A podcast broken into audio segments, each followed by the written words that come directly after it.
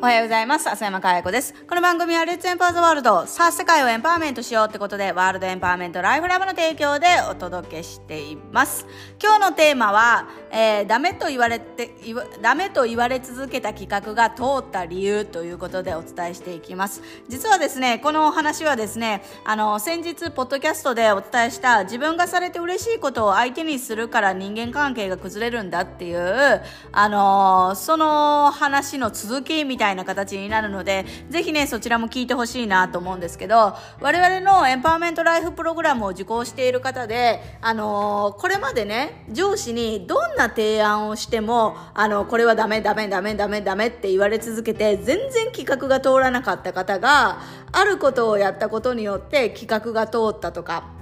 部下が全然何かこれやってって言って提案してもお願いしてもなんで私かみたいななんかすごいふてくされた態度であの全然前向きに仕事をしてくれなかったのにあの自らねあのやる気を出して仕事に取り組んでくれるようになったとかそういうことが起こるんですよね。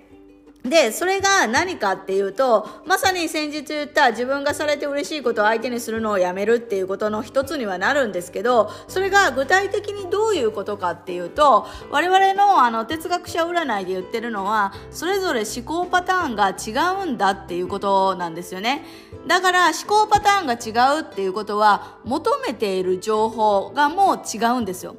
例えば、感情とかが全てだっていう人がいてたりとか、いや、感情ってこの世で一番当てにならないものでしょうって。だからこそ確実性のあるデータとかが大事だよねって言ってる人とか、あとはそんな、あの、今これまでの過去にこれが経験がどうだったとか、えー、今この環境がどうだからって言って、今にとらわれてるんじゃなくて、もっと未来に自分が作り出したいものを見ようよっていう人とか、あのー、ね、いろんなパターンの思考パターンの人がいるわけですよね。ってなったらその人たちが求めている情報も違うでしょっていう話なんです。だから例えば上司があの企画がねダメだダメだダメだって言ってる。でそのダメだって言われている1点しか見ないのかその背景に沈んでるなぜダメだって言ってるのかっていうところをちゃんと明確にするかっていうのは非常に大事な要素なんですよ。で、特に日本人は空気を読めみたいな、なんか空気を読む文化みたいな、そういうものがあるので、突っ込んで話を聞かないんですよね。なんとなく分かった雰囲気みたいなところで終わらせるわけですよ。だけど、これだけ12のね思考パターンに今回哲学者占いで分けましたけども、その思考パターンが違えば、その言葉の背景に沈んでいるものも全く違うよねっていうことなんです。で、昨日ですね、エンパワーメントライフのね、あの、ミラクルプログラムの Day3 って3日目をやったんですけど、例えば、夢の車ってどんなんですかっていう質問をやっても、ある人は全然こう、車ではない、なんかこう、キントーン雲でとかって、どこでもど、どこでもドアみたいに行きたいところにすぐ行けて、みたいな、そういうことを言うわけですよね。そしてある人は車は車なんだけども自動運転でボタンプッて押したらもうあの渋滞とか一切かからずに行きたいところへ行けるんだみたいなことを言うわけですよ。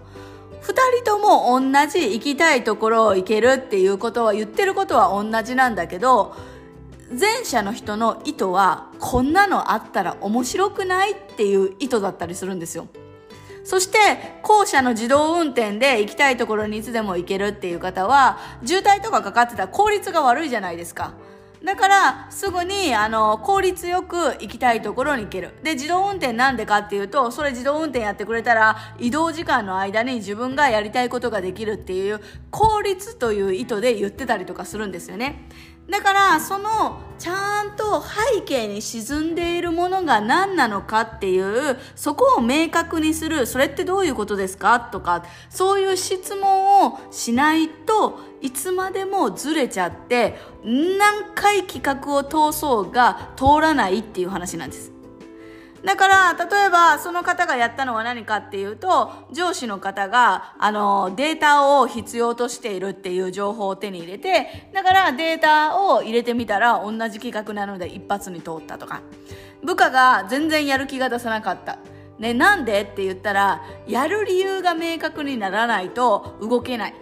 そういう人って未来志向の人とかなぜこれやるのかとか理由が必要な人ってやっぱりいますから私も理由をめちゃめちゃ求めます。なんで？何のためにこれやんのっていうのはすごい聞くんですけどあのその理由が明確になったらあの勝手にね自らあじゃあこじゃあこれもやったらいいんじゃないとかって言って提案しだしたりとかするわけなんですよね。だから本当にその相手が何を求めているのかっていうのを明確にする。まあもちろん自分の観察眼を磨くっていううのも大事なんですけど一番まあ手っ取り早いのはやっぱりその明確化の質問っていうことをやっていくっていうことですね。そうすることで相手の思考も整理されるし、こっち側も相手の意図を汲み取ることができる。だから空気が読むっていうのは悪くはないですけど、空気を読めっていう文化を作るがために、その本当に大実な大切な本質を見抜く力っていうのを失ってしまってる。だから本当に何か相手のことを思うんだとしたら、相手に喜んでもらうためにやるのであれば、その背景に沈んでる相手が語られていないものも見ようよっていう話なんです。そうすることによって本当に人間関係も、あのー、ね、円滑になるしやっぱりあの相手が求めていることをこっちが出すわけですから相手もやる気を起こさせたりとか、えー、こっちも気持ちいい状態で仕事ができたりとかするのでぜひですねそのあの空気を読むっていうのだけではなくって明確化の質問っていうそれってどういうことですかっていう一個踏み込んだ質問をする。これ海外ではもう当たり前にやってることですよね。やっぱりあの海外はあの違うっていうことから始まる文化ですから日本とはちょっと違うので